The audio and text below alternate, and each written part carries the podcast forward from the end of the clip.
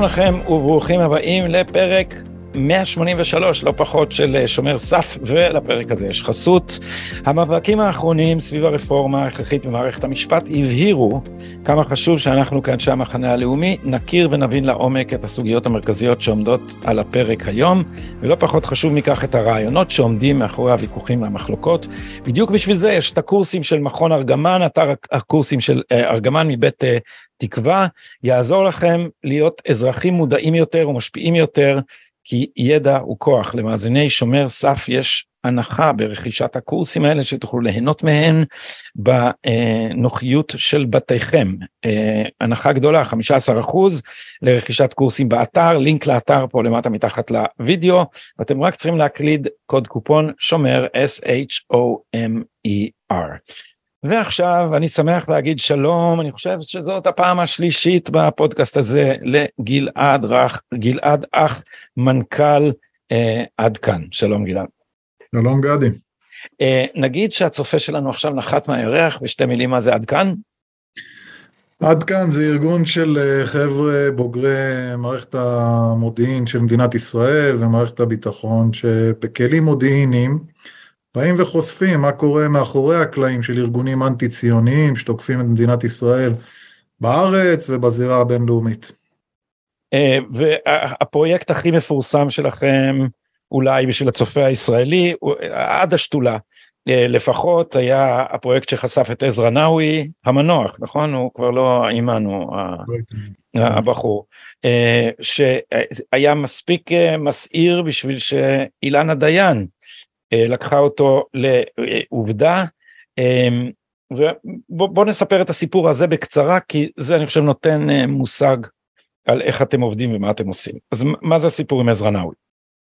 אז תראה, אני הייתי סמ"פ עורב גולני ב-2008, והחיילים שלי, כשהיינו בגזרת הר חברון, התחילו לחטוף יריקות מכל מיני אנשים מוזרים, פעם ראשונה שנתקלתי בזה. אתה מגיע מגזרת לבנון אחרי מערבים של 96 שעות, במשך שלושה חודשים, ופתאום אתה מגיע, אזרחים ישראלים יורקים על החיילים, מצלמים אותם, עורכי דין ישראלים, אירופאים, מאיימים בתביעות, אירוע מוזר. סיימתי את הצבא, אמרתי אני רוצה להבין מה זה הדבר הזה, מי זה האנשים האלה. הרבה פעילות גם שברמה האישית, אחי הבכור נפטר, בעקבות צלילות בנחל הקישון, הקמתי עמותה לאיכות סביבה, ואמרתי בוא נתמקד גם בחבר'ה האלה, השמאל הרדיקלי האנרכיסטי במדינת ישראל. ואחד הארגונים שפשוט התחלנו לתעד אותם מבפנים, התחלנו להצטרף להפגנות שלהם, עם מצלמות נסתרות. התחזיתם לתומכים. כן, רוב החבר'ה האלה זה אנשים מבוגרים בדרך כלל, בדרך כלל זקנות, אבל מדובר בעשרות, ופתאום הגיעה קבוצה של חבר'ה מגולני שהצטרפו לדבר הזה, נתן להם אה, זריקת אה, אנרגיה, והם התלהבו עלינו, עפו עלינו. ולאט לאט במשך שנה וחצי עבדנו בתוך ארגון תאיוש. עד אה, מאמצע 2013 עד... אה, תאיוש זה ראשי תיבות, נכון? תאיוש זה מילה בערבית שאומרת חיים בשותפות, Aha, בין אוקיי. יהודים לערבים. תאיוש זה בעצם למען האמת זרוע של בצלם, בצלם, כי רוב הפעילות שלהם מאוד משיתוף פעולה עם בצלם ועם הרשות הפלסטינית, אין להם עמותה רשומה או חברה או משהו כזה, זה כל מין קבוצה כזאת של אה, אנשי שמאל רדיקלי מבוגרים מאוד, שכל שבת מגיעים באוטובוסים לדרום הר חברון כדי לבוא ולהתמודד עם היישובים, וללבות את הסכסוך בגדול. זה העניין שלהם, הם מתפרנסים מזה. כמובן שזה כולל מערכת פיננסית שלמה, הקימו שם חברה אירופאית שנקראת קומטמי לאנרגיה סולארית כביכול, שמפרנסת חלק גדול מהפעילים האלה במשכורות אה, לא קטנות. בכל אופן, אה, התחלנו להיכנס לארגון הזה, והבנו שמנהלים אותו שני אנשים, דוקטור עמיאל ורדי, מנהל המחלקה למזרח הרחוק באוניברסיטה העברית, ושרברב בשם עזרא נאווי, שהוא גם הורשע באונס אה, קטינים פלסטינאים בעברו. והתחלנו להיצמד לחבר'ה, ויום אחד אה, היה שם סכסוך בין הפלסטינאים לישראלים, ומי שפישר בין ארגון תאיוש לבין הפלסטינאים שעובדים אצלהם, כי כל שבת הם שילמו כסף לפלסטינאים שיבואו להפגין נגד היישובים, זה היה עובד של עד כאן שגם עבד בארגון תאיוש במקביל כסוכן. עוד פעם, עוד פעם, הוא עבד, הוא עבד בתוך תעיוש, אבל הוא חיבר בין הפלסטינאים לתעיוש. אני אתן לך את האירוע, זה אירוע שהוא היה מבחינתי פריצת דרך, כי הגיע מישהו בשם סעיד עוואד, שכל שבת שילמו לו כסף כדי שהוא יבוא להפגין ליד היישוב סוסיא בדרום הר חברון ולטעון שהאדמות שלו. מגיע מיאטה ברכב עם כל המשפחה וצרחות ו... והצבא צריך להפריד. יום אחד הגיע מח"ט חברון לגזרה. אה, וסעיד עוואד במוצאו הוא בדואי, והוא הכין קפה, והוא נתן גם כוס קפה למח"ט. ואז לוקח אותו לצד אה, עזרא נאווי, ואומר לו, אתה נתת עכשיו כוס קפה למח"ט? הוא אומר לו, כן. הוא אומר לו, אתה לא מתבייש, אתה משתף פעולה עם הציונים? ועזרא נאווי הוא יהודי ישראלי, כן? כן. הוא אומר לו, מה זאת אומרת? זה הדת שלנו, מי שפה, אני נותן לו כוס קפה. תכבד את המסורת שלנו, אתה בא... אז הוא אומר לו, לא, אני לא אכבד את המסורת שלכם, אני משלם לכם כסף, כל זה מתועד. אני משלם לכם כסף כל שבת שתבואו לפה, אתה תעשה מה שאני אומר. אומר לו, הבנתי. אוקיי, עובר שבוע, מגיע שבת, החבר'ה מתארגנים, תאיוש, כל שבת, 5.40 בגן הפעמון בירושלים, ונוסעים לדרום הר חברון בהסעות מאורגנות. ואז מגיעים, מתקשרים לסעיד עוואד, אומרים לו, איפה אתה? הגענו לצומת הגוש, רוצים שתתחבר אלינו ונלך לסוסיה להפגין. לא עונה לטלפון. אז מתקשרים למי? לנאסר נאווג'ה, התחקירן של בצלם באזור, מאוד מפורסם. הוא אומר, כן, סעיד אמר שהוא לא מוכן יותר לדבר איתו, פגעתם לו בכבוד הערבי. עכשיו, מתחיל דין ודברים, הם הגיעו כאילו כדי לתמוך בפלסטינאים, בהחשבת האדמות שלהם סוסיה. אבל, של התאומן. אבל הפלסטינאים לא מוכנים להגיע, כי הוא פגע לו בכבוד, כי הוא נתן את הכוס קפה למח"ט. חד גדיה שכזה. ואוקיי, עובר, הם הגיעו בשש בבוקר, שבע בבוקר, מגיע כבר תשע, אומרים נחזור לירושלים, נלך לבד, מתלבטים, בסוף מקבלים מסר מסעיד דרך נאסר נאווג'ה, אני מוכן לדבר רק עם איציק. איציק זה העובד של עד כאן, היו שם חמישה עובדים של עד כאן בתוך הארגון באותו זמן. ולמה? איציק הוא היחידי שמדבר איתי בגובה העיניים. אתם, אני אומר בסוגריים, או שפה שלי, השמאלנים, כל הזמן מתייחסים אליו בהתנסות. הוא היחידי שמדבר, גולנצ'יק, הוא היחידי שמדבר איתי בגובה העיניים. טוב, לוקחים את איציק ברכב לתוך יאטה, עוברים משטרה פלסטינאית, חמושים, עניינים, מתיישבים אצל סעיד עוואד בבית. ואיציק אומר לו, תשמע, זה לא לעניין, החבר'ה משלמים לך, מפרנסים אותך כל שבת, אתה צריך לבוא להפגנות, עובד שלו עד כאן. אתה צריך להגיע להפגנות. אומר לו, תראה, באמת, אתה צודק, אבל אה, אני מכבד את הכסף, אבל הוא פגע לי בכבוד.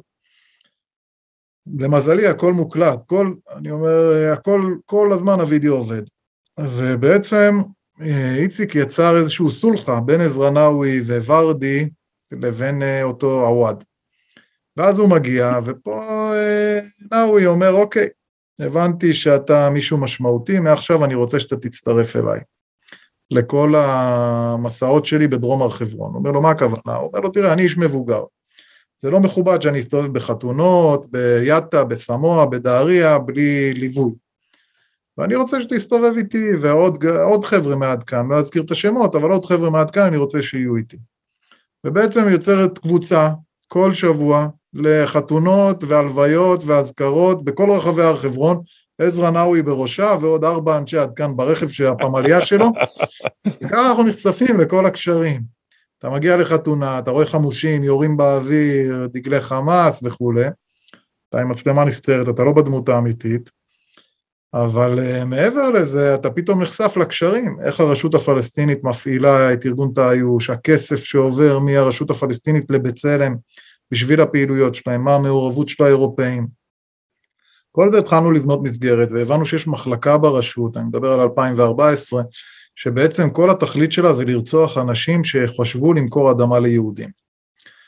ופתאום אה, עזרא נאווי מתקשר לאותו איציק ואומר לו, תשמע, פנה אליי אה, סוחר קרקעות פלסטיני מיאטה. כל הסיפור הזה מסופר בפרק השתולים מהר חברון של עובדה. פנה אליי סוחר קרקעות פלסטיני מיאטה, הוא, הוא חושב שאני יהודי, מה שנכון, ואני עוסק בקשר בין פלסטינאים למתנחלים, הוא מעוניין למסור לי את הקרקע, שאני אמכור אותה בשבילו ויהפוך אותו לעשיר. ואני רוצה שתתעד את זה, תהיה באוטו, תתעד את זה. ואז איציק אומר לו, מה נעשה עליי עם החומר? הוא אומר לו, זה קודם זובו, אחר כך גזנגה. אומר לו, מה הכוונה? הוא אומר, אני מעביר את השמות שלהם לביטחון המסכל הפלסטיני. ואיציק אומר לו, מה עושים עם זה? אומר לו, קודם הם מענים אותם, ואז הם רוצחים אותם. אז איציק אומר לו, לא הבנתי, רגע, אתה זכויות אדם, ארגון זכויות אדם, בצלם, לא? הוא אומר לו, כן, אבל יש לי סנטימנטים. אני לא מוכן לשתף פעולה עם הציונים. אם אני מבין שמישהו משתף פעולה עם הציונים, אני הולך עד הסוף. איציק אומר לו, עשית את זה בעבר? הוא אומר, כן, אבו חליל, ועוד זה וזה, נוקב במספר שמות של אנשים שחוסלו על ידי הביטחון המסכל הפלסטיני, כיוון שהם רצו למכור אדמות. ועזרא נאווי הלשין עליהם. הוא דאג לזה שהם אה, יסיימו את חייהם, בוא נגיד, לא בשיבה טובה. והדבר הזה, בהתחלה ניסינו להעביר אותו לרשויות, לא היה להם אוזניים לשמוע בלשון המעטה, אפילו היה לנו חשד שהדליפו את זה הלאה לעיתונאים מהארץ. ופה פנינו אה, לאילנה דיין, שצריך להגיד, היא באומץ, היא אמרה, תראו, זה לא האג'נדה שלי, זה סיפור שהוא לא עושה לי נוח בכיסא, אבל כן אני חושבת שהציבור בישראל צריך לראות אותו.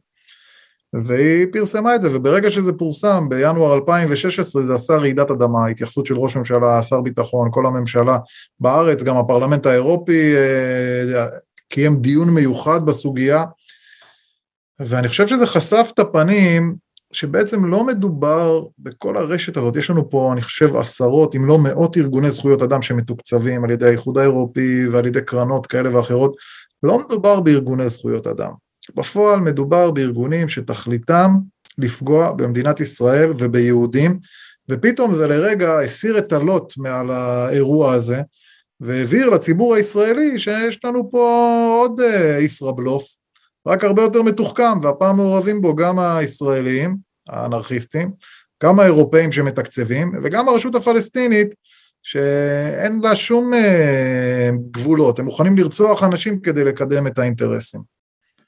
וזהו, זו הסוגיה הראשונה, ככה פרצנו לתודעה, אחרי שלוש אבל שנים. אבל היית אומר שעזרא נאווי זה וריאנט, מוטציה קיצונית של הדבר הזה, או שיש עוד אנשים שאתה חושב שהיית אומר להם עזרא נאווי עושה את זה, היו אומרים, אה, כן, סגדדו סגדדו, אמן סגדדו, אמן סגדדו. תראה, התגובה הרשמית של בצלם הייתה, מיד שזה פורסם, שלפי חוקי הרשות הפלסטינית, הם מכבדים את החוקים המקומיים, ולפי חוקי הרשות הפלסטינית, אם אה, בן אדם מוכר קרקעות, יש לו גזר דין. אתה מבין? זאת אומרת, הם אמרו, מדובר בפלסטינאים, כאילו הלכו לצד המשפטי, זה הדין, הדין, אמנם הם ארגון זכויות אדם, אבל זה הדין הפלסטיני לרצוח את האנשים, אז זה בסדר. כאילו גיבו את עזרא נאווי ואת נאסר נאווג'ה. הם לא גינו אותם, אף אחד לא גינה אותם. היחידים שגינו זה רבנים לזכויות אדם, ואז הראינו שרבנים לזכויות אדם היו מעבירים צ'קים, אפשר להגיד כל שבוע כל חודש, משכורת, כולל שוברים שתיקה לעזרא נאווי. הראינו כי היינו בתוך המערכת. רבי for Human Rights היו מעבירים צ'קים, פרסמנו את זה לעזרא נאווי, אז אמנם הם גינו, אבל מאחורי הקלעים הם שיתפו פעולה. אז גם שם זה יצא... אחרי התחקיר? גם אחרי התחקיר? היה לנו חומר שאספנו לפני, אבל לחלוטין הם ידעו. לחלוטין הם ידעו. הם ידעו את כל, זה, את כל הדבר הזה שקורה. מי הם הרבנים המובילים ברבנים אה, לזכויות אדם?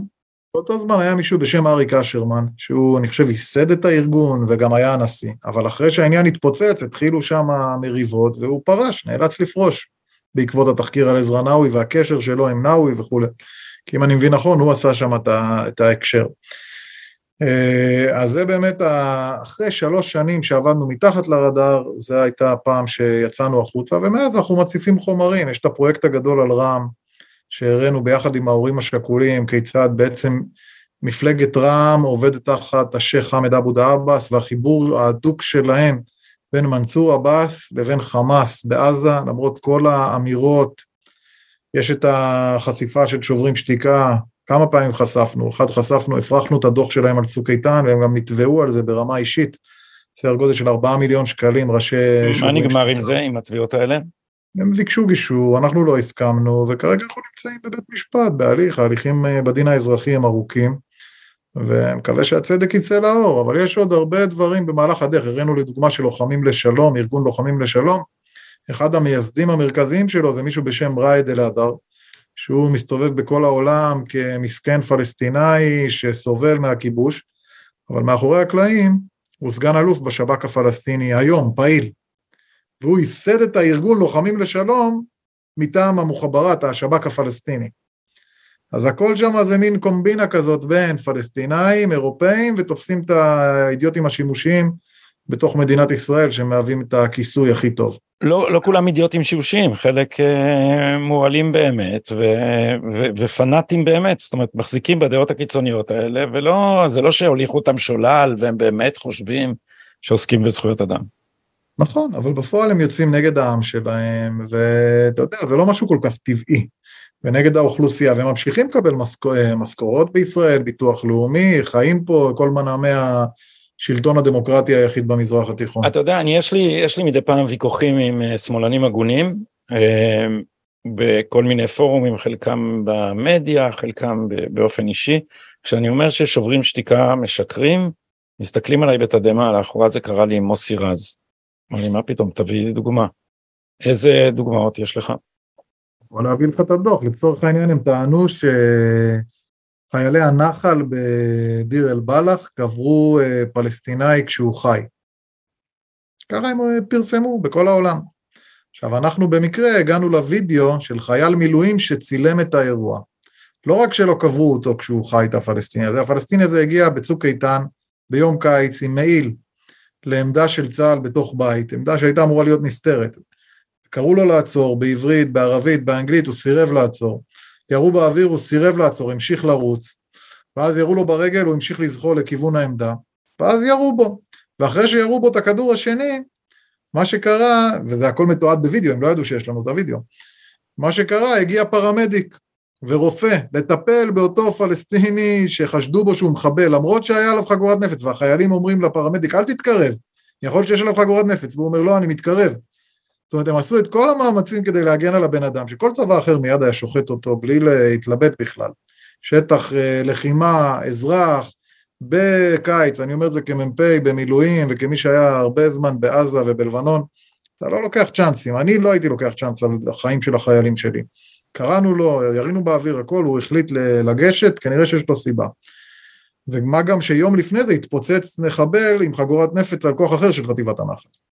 בכל אופן, אותו פרמדיק ניגש, ניסה לטפל בו, קבע את מותו, הרופא גם קבע את מותו, וקברו אותו כדי שהגופה לא תסריח. שם עליו D9, שם עליו כף, כדי שלא ידרסו אותו ולא יהרסו את הגופה, זה תוך כדי לחימה מדובר.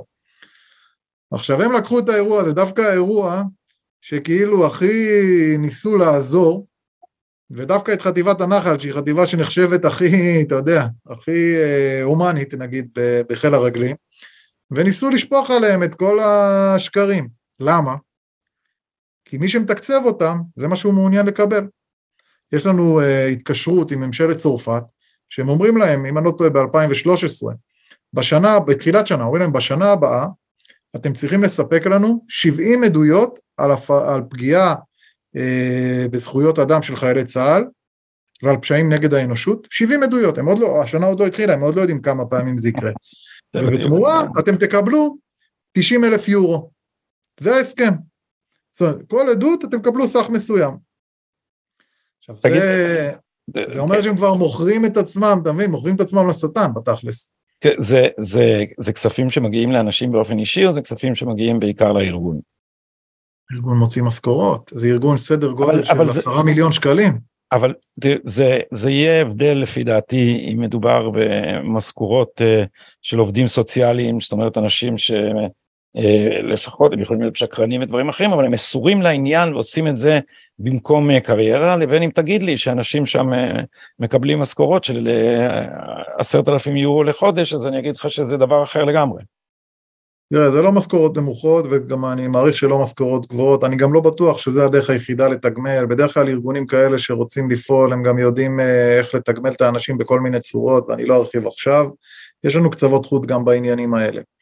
אבל בפועל, כשאתה אה, בצוק איתן אה, מגייס 120 חיילים בפלוגה, ויוצא ונלחם, אני במקרה הייתי בלבנון, החלפנו את גולני, וכשאתה חוזר ממערב או מלחימה מול חיזבאללה, ואתה חוזר למוצב, ואתה רואה CNN, ואתה רואה מישהו כמו יהודה שאול, או אבנר גבריהו, יושב במטה של ה-CNN בתל אביב, ואומר, צה"ל זה צבא של רוצחים, הם כרגע מבצעים פשעים נגד האנושות בעזה, אני אה, חייל מילואים, או הייתי חייל, למרות שהוא לא עשה מילואים, אני לא יודע, 20 שנה, אה, אני חייל מילואים, וככה לא נלחמים, אפשר להילחם בצורה אחרת, לא היה צריך להיכנס לעזה, ואתה יושב עם בחור אתיופי בן 40, בצד ימין שעזב שמונה ילדים בבית, ועם מישהו בן 25 אה, שעזב את החברה, וכל הפלוגה יושבת ורואה את הדבר הזה, אתה אומר, רבאק, מה זה משנה כמה כסף הם מקבלים? הם מקבלים עשרת אלפים שקל בחודש או עשרים אלף שקל בחודש. בסוף הם באים ומספרים שקרים, ואנחנו מגינים על החיים שלו ושל המשפחה שלו, שכרגע נופלים עליהם טילים. אז זו מציאות שהיא מבחינתי הזויה, וזה גובל, גובל בבגידה, בטח בשעת מלחמה. אה, אמין אבו ראשד, אה, לאחרונה אה, היה לכם, קודם כל היה לכם הישג אדיר עם, ה, עם השתולה ותכף נדבר על זה, זה פשוט אני הוקסמתי מהסדרה הזאת. נדע לך אני רואה אותה עכשיו פעם שנייה ולא רק לקראת הראיון איתך אלא גם אתה יודע כי כשזה יצא הייתי ממש מחכה לפרקים. אני מאוד התאכזבתי לגלות תכף נדבר על זה ששיניתם לה את הכל נכון? הקול של הקצת שמנו פילטר שם לא אנחנו ערוץ 13 כי זה אני אומר לך זה זה יש לה עשו לה קול של היא נשמעת כמו איזה נערונת תמימה ומתוקה. אני מבין שזה זה, היא לא נשמעת קול של בן אדם מבוגר בכלל זה נשמע קול של ילדה. וזה וזה שובה לב כי היא מסתובבת בין כל האנשים האלה עם הצחקוק הזה שלה ואומרת לה but not the children נכון? אתה זוכר את הקטע הזה? יש שם מישהי שאומרת אם הייתה פצצה שיכולה לחסל את כל הישראלים הייתי עושה את זה היא אומרת לה כן באמת ובצחקוק הזה היא אומרת but not the children. אומרת לה לא לא כולם כולם. אז זה אחרת כשזה נשמע מפי, בוא נגיד ככה, הקונטרסט בין התמימות לבין העורמה של מה שהיא עשתה שם הוא מדהים. אבל אמין אבו ראשד, בוא נתחיל מהסוף ואחרי זה נשחזר. מה, איך השגתם, אמין אבו ראשד הוא אה, האיש, אה, הנציג הכי חשוב של חמאס באירופה, נכון? כן, אולי אני אתן רגע הקדמה. ארגון הטרור חמאס, אנחנו רגילים לחשוב שחמאס זה בעצם אה, מחבלים שיש להם חליפות, חגורות נפץ, ויש להם אה, נשקים, והם באים ומנסים אה, להרוג חיילים או אזרחים במדינת ישראל. וזה באמת חלק מהפעילות שלהם, זה הזרוע הצבאית. אבל חמאס בשנים האחרונות, ב-20 שנה האחרונות, פועל בצורה מאוד מאוד מתוחכמת, ומנסים להשפיע על דעת הקהל באירופה ובארצות הברית באמצעות רשת שהם בנו. שלחו אנשים, מי שעומד בראשם היום זה זאהר אל-ביראווי, שגם הופיע בסדרה, הוא נשלח מהאוניברסיטה האסלאמית בעזה ללונדון, התבסס בלונדון, הקים ערוץ תקשורת, הקים רשת של ארגונים, רשת של ארגונים, דובר על איזה 20 ארגונים שמוגדרים באנגליה כארגוני זכויות אדם או חלקם ארגוני צדקה, ובעצם הוא פרס את הרשת שלו בכל אירופה. יש לו איש שהוא מקורב לאסמאעיל הנייה בשם אמין אבו ראשד שיושב ברוטרדם בהולנד, יש לו מישהו שהוא איש, כספ, איש כספים שיושב בקופנהגן, יש לו בחור שיושב בקליפורניה, ועוד קבוצה של אנשים שהם כל אחד יושב במדינה שלו, מקים במדינה שלו, זו הטקטיקה. 20-30 ארגונים, ככה שאם באים לו לארגון אחד, 20-30 חשבונות בנק, אם מחרימים לו משהו, הוא יודע לפתוח אחד אחר ולהשתמש בתשתית המקבילה כגיבוי, ובעצם הם מקבלים את הכספים מקטאר, מעזה, מהמסגדים באירופה, ומייצרים פעילות לתקיפת מדינת ישראל בזירה הבינלאומית, באמצעות אידיוטים שימושיים לפעמים, לפעמים רשעים מקומיים, אני לא יודע, זה בדרך כלל 60-40, אה, זאת אומרת 40 אחוז אנשים שהם באמת שונאי ישראל אמיתיים, ו-60 אחוז אנשים שתמימים וחושבים שהם מקדמים את ה-peace in the middle east. אז אה, אמין אבו ראשד, בעצם הגענו אליו באמצעות המשט, אותה בחורה, נקרא לה רות לצורך העניין, היא... רות המואביה? כן, בדיוק. זה היה הקוד שלה. זה היה שם קוד? אה, אתם יפה, אתם פיוטיים, כן. משתדלים, כן, שיהיה גם סימבולי. אה, בעצם היא התחילה את המשט, צריך לדעת שהארגון שנקרא FFC, שזה נחשב באו"ם, הוא רשום באו"ם כארגון זכויות אדם, Freedom Flotilla Coalition, כל שנה מאז המרמרה מוצאים משט לעזה. לא תמיד המשט מגיע, לפעמים הוא עוצר באיטליה, לפעמים הוא מגיע עד לחופי עזה ונעצר על ידי חיל הים, אבל כולל עכשיו, עכשיו הם נמצאים בליברפול בבריטניה, הם מתחילים את המשט, יש להם מסלול קבוע מנורבגיה, שזה בעצם הצד הכי צפוני באירופה, ועוברים בכל הנמלים, כולל בתעלות הפנימיות בגרמניה, בצרפת, בכל המקומות שיש משט, שיש נמל, סליחה, המשט מגיע ועוצר. בעצם הם נוסעים כל יום, חצי יום, נעצרים באיזשהו נמל, מתחיל בנורבגיה, קופנהגן, שוודיה, יורד למטה עד שאחרי שלושה חודשים הם מגיעים לאיטליה, וכל ערב יש הפנינג. זה, זה אונייה כמה... אחת? במשט הספציפי שרות הייתה עליו זה היה אה, שלוש אוניות, שהיא בעצם ניהלה את אחת הספינות, היא הייתה המנהלת המוגדרת של אחת הספינות, היא עשתה את כל השלושה חודשים על הספינות. ומי שמינה אותה זה זאהר, כי כיוון שיצרנו קשר עם זאהר, ראש החמאס באירופה. התחלנו ב-ISM, צריך לראות את הסדרה, והגענו לזאהר ביראווי, פולאודי, זאהר ביראווי, ואז היא בעצם, הוא מינה אותה כמנהלת של אחת הספינות, היא גם uh, עזרה להם בגיוס תקציבים. ו... ובעצם ככה הם מגיעים כל פעם לנמל, צריך גם להביא את השמות של, ה... של האנשים בספינה כשהם מגיעים לנמל, לרשויות, ה... לרשויות הנמל. ואז היא כל פעם התנדבה, ואז היה לנו בעצם כל הזמן אונליין מי האנשים שנמצאים על הספינה, יש לנו רשימה של כולם. וברגע שאנחנו מבינים שהיא מגיעה לרוטרדם, אז בעצם אנחנו פה בדסק אצלנו, אה, מבינים שמי שהולך לעמוד שם על הרציף ולהמתין, כיוון שהוא הכריז על זה בפייסבוק, זה אמין אבו ראשד. עשינו רגע בדיקה מי זה אמין אבו ראשד, הוא הכריז על זה ותייג את, ה... את הארגונים של המשט. יש ארגונים של המשט בעזה ויש ארגונים של המשט באירופה. ו... והוא אומר, אני אהיה עוד יומיים על הרציף. ביררנו מי זה, ראינו תמונות שלו עם אסמאעיל הנייה, ראינו שהוא היה מנהל של קרן אל-אקצא. קרן אל-אקצא העבירה בזמן האינתיפאדה השנייה מיליוני דולרים לזרוע הצבאית של החמאס, שהם אספו באירופה, והוכרזה על ידי ה-FBI וה-CIA כזרוע של החמאס והוחרמה. באירופה הוא לא נעצר באותה תקופה. זה בן אדם שהיה על המרמרה ותקף חיילים. אז אמרתי, אוקיי, יש לנו פה דג שמן. אמרתי לה, את יורדת מהספינה כמה תחנות קודם, יומיים קודם, את נוסעת ברכבת לרוטרדם יותר מהר מהספינות, ואת פוגשת אותו על הרציף. ופה הם נפגשו על הרציף, הוא פנה אליה, מי כן. את? מה את עושה פה על הרציף? למה, למה את פה? היא אומרת לו, אני הייתי על הספינות. הוא אומר לה, את היית בעזה? היא אומרת לו, כן. הוא אומר לה, אני הייתי בעזה, אני הייתי על המשט של המרמרה. היא אומרת לו, וואו. אז הוא מתחיל uh, כמו גבר ממוצע שרואה שוודית uh, נאה, מתחיל uh, להתגאות, ואומר לה, יש לי, היא אומרת לו, יש לך רכב? הוא אומר לה, יש, לה, יש לי כמה, הוא אומר לה, יש לי כמה רכבים. כל מה שאת צריכה אני אתן לה, קיצור מתחיל איתה. אם את צריכה מקום, אם את צריכה מקום להיות, אנחנו נדאג לך, נכון? היה שם משהו כזה. בצורה הכי פסיכולוגיה בשקל. והיא משתפת איתו פעולה. ומהר מאוד אנחנו הופכים להיות חברים קרובים דרך מתווכת של אה, אמין אבו ראשד. פתאום מבינים שיש לו משרד ברוטרדם, אתה נכנס לחנות כלבו ברובע המוסלמי של העיר, ומאחורי החנות יש דלת סתרים כזאת, ופתאום נפתח לך עולם שלם של אה, חבר'ה מזוקנים, ונשים עם רעלות שיושבות ומנהלות כספים, לא ברור של מה, אבל אתה רואה המון כסף מזומן עובר, אתה רואה רישומים, וכולם במחברות. היא אומרת לו, למה אתם לא עובדים עם מחשב, עם אקסלים? הוא אומר לה, יש את האויב הציוני ואת ה-CIA, אנחנו חוששים מהסייבר שלהם, הכל מתנהל בכתב יד. ובשעה מסוימה גם המחברות האלה מגיעות אלינו. אה, ופתאום אנחנו מבינים שיש פה רשת רות כספים. רות מצלמת את המחברות. נכון, יש פה רשת כספים, ואני אגיד לך עוד יותר מזה, משהו שעוד לא התפרסם עדיין, אבל פתאום אנחנו מבינים שיש גם ארגונים כמו BDS הולנד, שמקבלים ממנו את המימון. המימון מגיע מהמסגדים, מקטאר ומהחמאס בעזה, והוא מעביר את זה ל-BDS הולנד, שהם, יש שם גם יהודים שהם אה, ראשי הארגון, והם יוצאים נגד ישראל, Jews against Israel, כל מיני ארגונים כאלה. מי שעומד מאחורי הקלעים זה החמאס, שהתכלית שלהם המוצהרת זה לכבוש את מדינת ישראל, להרוג כמה שיותר יהודים. זה ארגון אנטישמי, מי שמסתכל על האמנה שלהם.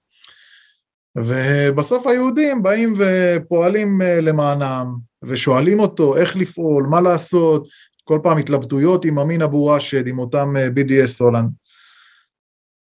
אמין אבו ראשד גם איבד את ידו באחד ההיתקלויות עם צה"ל, איפה זה קרה לו?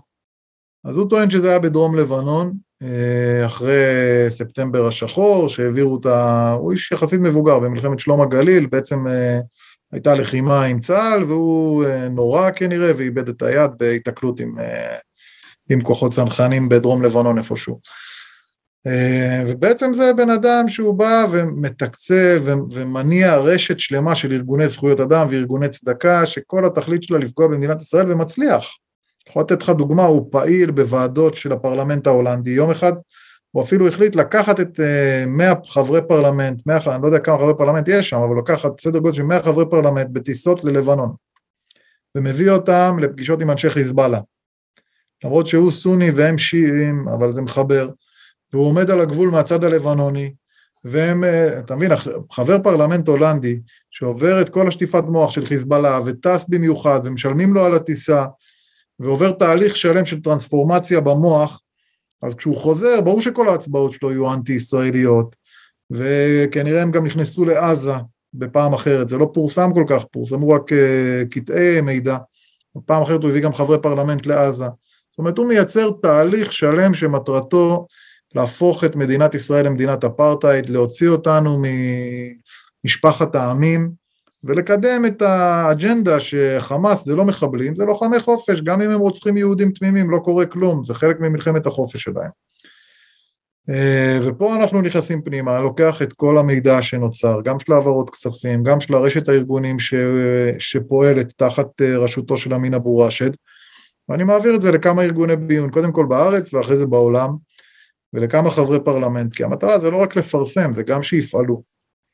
ופעם ראשונה, שבוע שעבר, שהבן אדם הזה נעצר, הוא מנהל קרן, היה לו אל-אקסה foundation, שנסגרה, והוא הקים, כמו שאמרתי, זו השיטה, הוא הקים קרן שנקראת איסרא, שגם אה, פועלת במשך שנים. ישראבלוף? ו... כן, כנראה. ו... ובעצם הוא נעצר עם הבת שלו, שהיא ניהלה את הקרן, זה אחת מהאנשים שראינו שם מאחורי הפרגוד בחנות כלבו. ופעם ראשונה שרשויות אירופאיות מתחילות להבין שהסוגיה הזאת של ארגוני זכויות אדם, אה, Human Rights in Palestine, זה בעצם כיסוי, כיסוי לארגוני טרור. אני חושב שזו הצלחה משמעותית.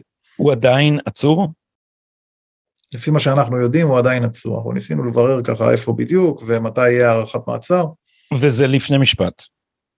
זה לפני משפט, אבל בסוף אה, זה השב"כ ההולנדי שעצר אותו, זה לא המשטרה הרגילה.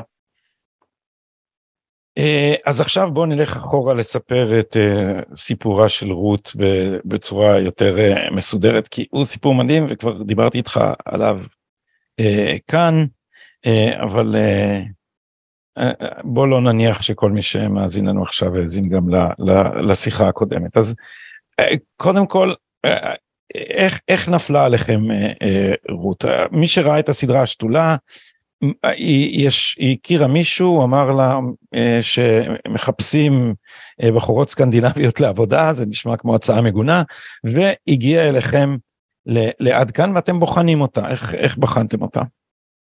תראה, זה לא שהגיעה במקרה, אנחנו די חיפשנו, כי העניין הזה של... אבל אתה יודע, בשירותי מודיעין, אתה בטח יודע יותר טוב ממני, כי אני רק מכיר את זה מלקרוא על שירותי מודיעין זרים, אז יש דבר שנקרא walk-in. מישהו שבא מהרחוב, והדבר הזה ישר מעורר חשד. כלומר, האינסטינקט הראשון של ארגוני מודיעין זה להגיד, מנסים להשתיל לנו סוכן, נכון? אז כאילו מישהו דופק לך בדלת, כן, אוקיי. אוטומטית זה מה שאנחנו חשבנו. תראה, יש פניות, וכולם מחשידות, כאילו, אין מה לעשות, זה שאתה פרנואיד זה לא אומר שלא עוקבים אחריך. אמ, אבל בעצם צריך להבין רגע שביהודה ושומרון יש פה אה, עשרות של ארגונים שפועלים ושולחים אנשים לפה. לדוגמה, ארגון שנקרא EAPPI, זה מראשי תיבות ארוכים כאלה, ארגון איטלקי, או יותר נכון אה, ספרדי, ששולח לפה חבר'ה כל שלושה חודשים 50 איש, שמתחלפים, שכל המטרה שלהם להתעמת עם חיילי צה"ל. ארגון ISM, דוגמה אחרת, ארגון ISM מחזיק שלוש דירות בחברון, בשכם, ברמאללה, וכל הזמן הדירות האלה מאוישות על ידי צעירים אירופאים. פעם הם היו באים להתנדב בקיבוצים, והיום הם באים להתנדב ברשות הפלסטינית ולהתעמת עם חיילים, זה עושה להם את ה exciting. עכשיו תשאל למה הם לא שולחים... לא, וזה, וזה, וזה אותו דחף, זה הדחף לתת משמעות לחיים ולעשות משהו שנתפס בעיניהם כאידיאליסטי. פשוט אנחנו אה, הצלחנו להפסיד במלחמה על התודעה, כי פעם אנחנו היינו דוד והם היו גוליית בתודעה העולמית, ועכשיו אנחנו גוליית והם דוד, אז באים לעזור לדוד. קודם דוד היה בקיבוץ, עכשיו דוד בקסבה. חד משמעית. אפילו שאלנו פעם, אני העברתי שאלה לבנות. האירופאיות, למה אתם לא הולכות לסוריה?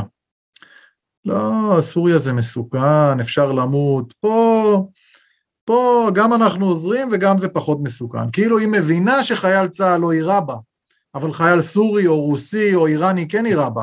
כן. אז זה כאילו, זה פרדוקס הדבר הזה. אז אם את מבינה שזה חיילים שכן אה, יש להם אה, עניין של זכויות אדם, מה, למה את צריכה להוציא את השם שלהם רע בכל העולם? לא משנה, זה איזושהי פסיכולוגיה שאני לא לגמרי מבין.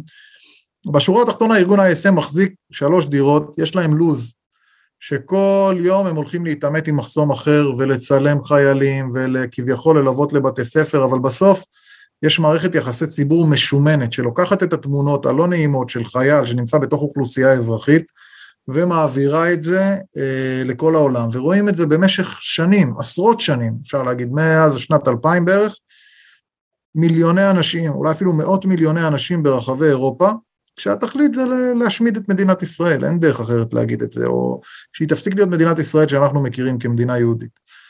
אה, ובעצם הדבר הזה זה משהו שהרבה זמן רצינו להיכנס אליו, ופתאום אה, פנתה רות דרך אה, מישהו שאנחנו מכירים, שהיה חייל פה בשומרון, היא פנתה, ואוטומטית, כמו שאתה אומר, זה נראה איזושהי אה, פיקציה שמישהו מנסה לערבב. אז אה, בהתחלה התעלמתי, אחרי פנתה שוב, ואז שלחתי את אחד החבר'ה שלנו לבדוק.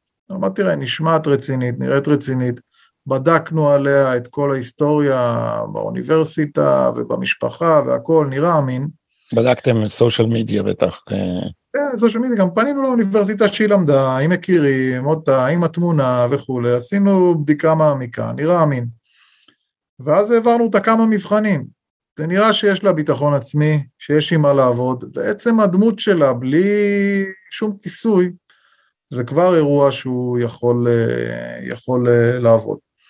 עכשיו, שלחתי איתה עוד, עוד איזה שתיים, שלוש בנות, וביחד יצרנו קבוצה, הצלחנו לגייס באותו זמן, וביחד יצרנו אה, קבוצה שנכנסה לתוך ארגון ה-ISM. לא פה, בקופנהגן. מגייסים אותה, יש דירה, דירה של הארגון, לא דירה של בן אדם פרטי. והם אומרים, כן, קודם כל אנחנו ארגון זכויות אדם, דבר שני, תדעי שאם יהיה פיגוע בתל אביב, אנחנו לא נגנה אותו, כי אנחנו תומכים בזכות החמושה של הפלסטינאים להילחם בישראלים. דובר על תל אביב, לא על חברון. אה, ותדעי שיש גם הטרדות מיניות של פלסטינאים ואת צריכה לדעת לעמוד בזה, להיות חזקה. שלוש שעות של שיחה... כי לא מדווחים על זה, על זה לא מדווחים, כן, אומרים לה. כן, כן, היא אומרת לה, הבחורה המגייסת, אומרת לה, לי תפסו את הישבן דרך החלון בעיר העתיקה, ולא יכולתי לדווח על זה, זה לא נעים, או מישהי אחרת אנסו, והיא לא יכלה לדווח על זה, דברים הזויים. כאילו מוכנים להקריב את uh, גופם ואת נפשם למען המאבק הפלסטיני. טוב, קודם כל כבר היה לנו חומר. עצם השיחה הזאת של השלוש שעות שמבהירה איך העסק עובד שם בתוך המערכת וכמה הכל רקוב ומושחת, זה כבר uh, משהו שחושף את הצביעות של הגופים האלה ואת שנאת ישראל שמבעבעת מתוכם. Uh, ומשם בעצם יוצא מטוס מקופנהגן של קבוצה של 20 uh, בנות ובנים צעירים בגילאי ה-20 עד ה-30, שכל תכליתם לבוא ולהצטרף לדירות של ה-ISM. יש אה, מסלול לחודש, שלושה חודשים ויש חצי שנה. ואז היא נכנסת ומתערה בארגון, ופוגשת את הארגונים המקבילים, EAPPI, מה שאמרנו, CPT, Christian for Palestine, אה, ועוד קבוצות של ארגונים שנמצאים פה, אנשים שלא סגורים על החיים שלהם, ופשוט כל הזמן הרשות הפלסטינית באה ומנצלת אותם. וזו תקופה של אה, שלושה ארבעה חודשים בחברון, בשכם, ברמאללה, עוברים בין הדירות, כל שבוע יש סיכום שבוע עם נציגים של הרשות, אני חושב שהם אנשי מוחברת, אבל אין לי הוכחה לזה, שבאים ואומרים מה עשיתם השבוע, מה התוכנית לשבוע הבא, נפגשים עם ראש עיריית חברון שהוא איש חמאס, והיא מתחילה להתבלט כמישהי מאוד פעילה, מאוד דומיננטית, מאוד רצינית, שאפשר לסמוך עליה, כי יש שם הרבה אנשים שכמו שאמרתי, שהם טיפה לא מאה. אמ, ואז מחליטים לשלוח אותה לאמן. מה יש באמן? המייסד של ה-ISM מגיע מקליפורניה. בן אדם... פול רודי. בדיוק. הוא גר בברקלי, קליפורניה, ליד סן פרנסיסקו, והוא הקים את ISM לפני שנים, אלא מה? הוא הקים עוד שישה ארגונים מקבילים. Freedom אה, for Palestine, אה, סוריה, Freedom Movement. הארגון הזה בסוריה זה ארגון שמחובר לאסד, הוא מעביר כסף לאסד, אף אחד לא ידע על זה. קיצור, הוא הקים רשת של ארגונים, כולם רשומים על הכתובת של הבית שלו, והיא נשלחת כנציגת הפעילים שנמצאים כרגע בפלסטין, כיוון שהיא מאוד רצינית, לשלושה ימים באמ"ן. עכשיו, באמ"ן בעצם אומרים לה, תוציאו את המחשב, תוציאו את הפלאפון, כי השב"כ הישראלי והמוסד עלינו, אבל המצלמה נכנסת פנימה. ואז אנחנו מקבלים תיעוד של שלושה ימים של דיונים. המצלמה נכנסת פנימה בגלל שהיא החביאה אותה. כמובן, מצלמה כן. נסתרת. אה, מצלמה נסתרת. ובעצם אנחנו מקבלים שלושה ימים של דיונים, מה לעשות, מה העתיד של הארגונים האנטי-ישראלים בפלסטין, זה קורה באמ"ן כיוון שחלקם מנועי כניסה לישראל כאנשי טרור, מדינת ישראל באותה תקופה לא, לא מנעה מארגוני זכויות אדם להיכנס. ברגע שאתה אמרת שאתה ארגון זכויות אדם, זהו, זה הכיסוי הכי טוב בעולם, אתה יכול לעשות מה שאתה רוצה. אה, אבל הם היו מוכרזים על ידי השב"כ כאנשי טרור, והם רצו שהם יהיו מעורבים בוועידה הזאת, ובעצם יושבים 20-30 אנשים סביב שולחן עגול, ומחליטים מה הצעדים הבאים לעשור הקרוב, ואיך אפשר לפעול, ואחד הדברים, נגיד ההצעות שם, לשתף פעולה עם שוברים שתיקה, ולקחת שמות ספציפיים של חיילים ולתבוע אותם ברמה האישית בתביעות אזרחיות, שהחיילים התחילו לשלם כסף. אתה מבין שהם רואים בשוברים שתיקה כשותפים. זה כן, כבר ליד כן. ישראלי. אה, ומשם, היא מתקשרת אליי, אני לא הכרתי את פולה רודי, ואומרת לי, תראה, הוא האיש פה שמקבל את ההחלטות. בסוף, בסוף, יש אזרח אמריקאי שיושב פה ומקבל את ההחלטות. אז מהר מאוד הבנו שהמשימה עכשיו זה להתחבר לאיש הזה. ויצרנו את הקשרים בצורה הכי טובה, עד שקיבלנו הזמנה להגיע לקליפורניה. ישבה איתו בקליפורניה. קיבלתם זהות, לא אתה. כן, כן, אני, אני או מי מטעמי, נגיד ככה. קיבלנו הזמנה להגיע לקליפורניה, ואנחנו נוסעים לקליפורניה. פה כבר... Uh, תראה, צריך להגיד, המבצעים האלה הם עולים הרבה כסף, ומדינת ישראל מפחדת לשתף איתנו פעולה, כיוון שיש הרבה ביקור, כאילו אנחנו גוף פוליטי, למרות שאנחנו עושים פעילות שהיא לא קשורה לימין או שמאל, קשורה לציונות ולמדינת ישראל, ובעצם איך אתה מביא כסף עכשיו למבצע חובק עולם, כשאתה לא יכול מראש להגיד מה אתה עושה, לאף אחד, חוץ מלשני האנשים שעושים את זה. אה, זה אירוע שהוא מורכב, פה שמת, אני שם לפעמים גם כסף אישי מהבית כדי ל, ל, להוציא את הדברים לפועל. ו, ובסוף שולחים אותה לקליפורניה לתקופה. היא יושבת אצלו, מבינה איך כל המערכת שלו עובדת, הוא בוטח בה. לא, איך היא מצליחה לאסוף את האינפורמציה הזאת? איך היא מדובבת אותו? הרי לא, יש גבול לכמה שאלות שאפשר לשאול בלי לעורר חשד. תראה, החבר'ה הם uh, בודדים. החבר'ה בצד השני הם בודדים, הוא נשוי במקרה לאישה שהיא לא לגמרי בקו השפיות, בחורה לבנונית, פה, אישה לבנונית מבוגרת. פולה רודי הוא היה אה, יועץ של הממשל האמריקאי, אני לא זוכר בתקופה של איזה נשיא, אבל לענייני המזרח התיכון. הוא איש אקדמיה. אבא שלו איראני, איראני שמקורב למשמרות המהפכה. אימא שלו אה, אזרחית ארצות הברית, אמריקאית, לבנה לכל דבר ועניין.